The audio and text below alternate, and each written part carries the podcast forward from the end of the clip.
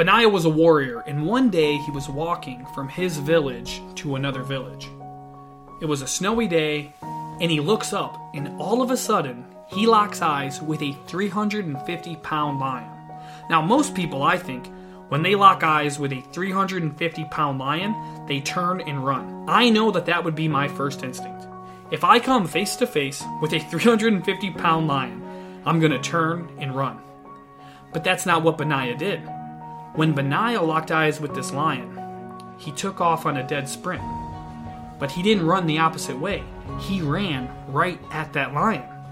The lion was confused, and so the lion actually takes off and starts running from Benaiah. So Benaiah is chasing this lion. He chases it for a few hundred yards, chases it into a pit. He could have left it there, but then he does the unthinkable once again. Benaiah jumps into the pit with the lion on the snowy day, and he kills it. Chases the lion down, and he kills it. Oftentimes in life, the right time feels like the wrong time.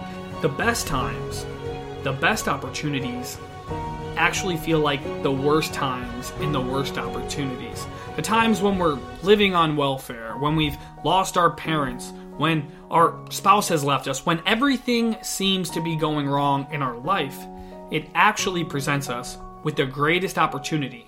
Because what that is presenting us with is this opportunity to build our resume. And that's what I think that we have in front of us. I mean, you look at Soichiro Honda. Does anyone know why he founded or when he founded Honda? It was after he went for a job with Toyota and they turned him down. All he wanted was a job. He tried to get a job with Toyota and they told him, look, you're not qualified. You're not good enough to have a job with Toyota. That was probably one of the worst business decisions they've ever made. Because this guy, who wasn't qualified to work for Toyota, created one of the greatest brands that the world has ever known. But it was birthed out of a place of pain. It was him looking his lion square in the eyes and deciding, you know what? I can run, I can give up, I can give in, or I can chase this lion into a pit on a snowy day and kill it. Benaiah actually went on to become the chief bodyguard of one of the most powerful kings that's ever lived. His story became a part of his resume. Now, I'm not going to sit here and lie to you.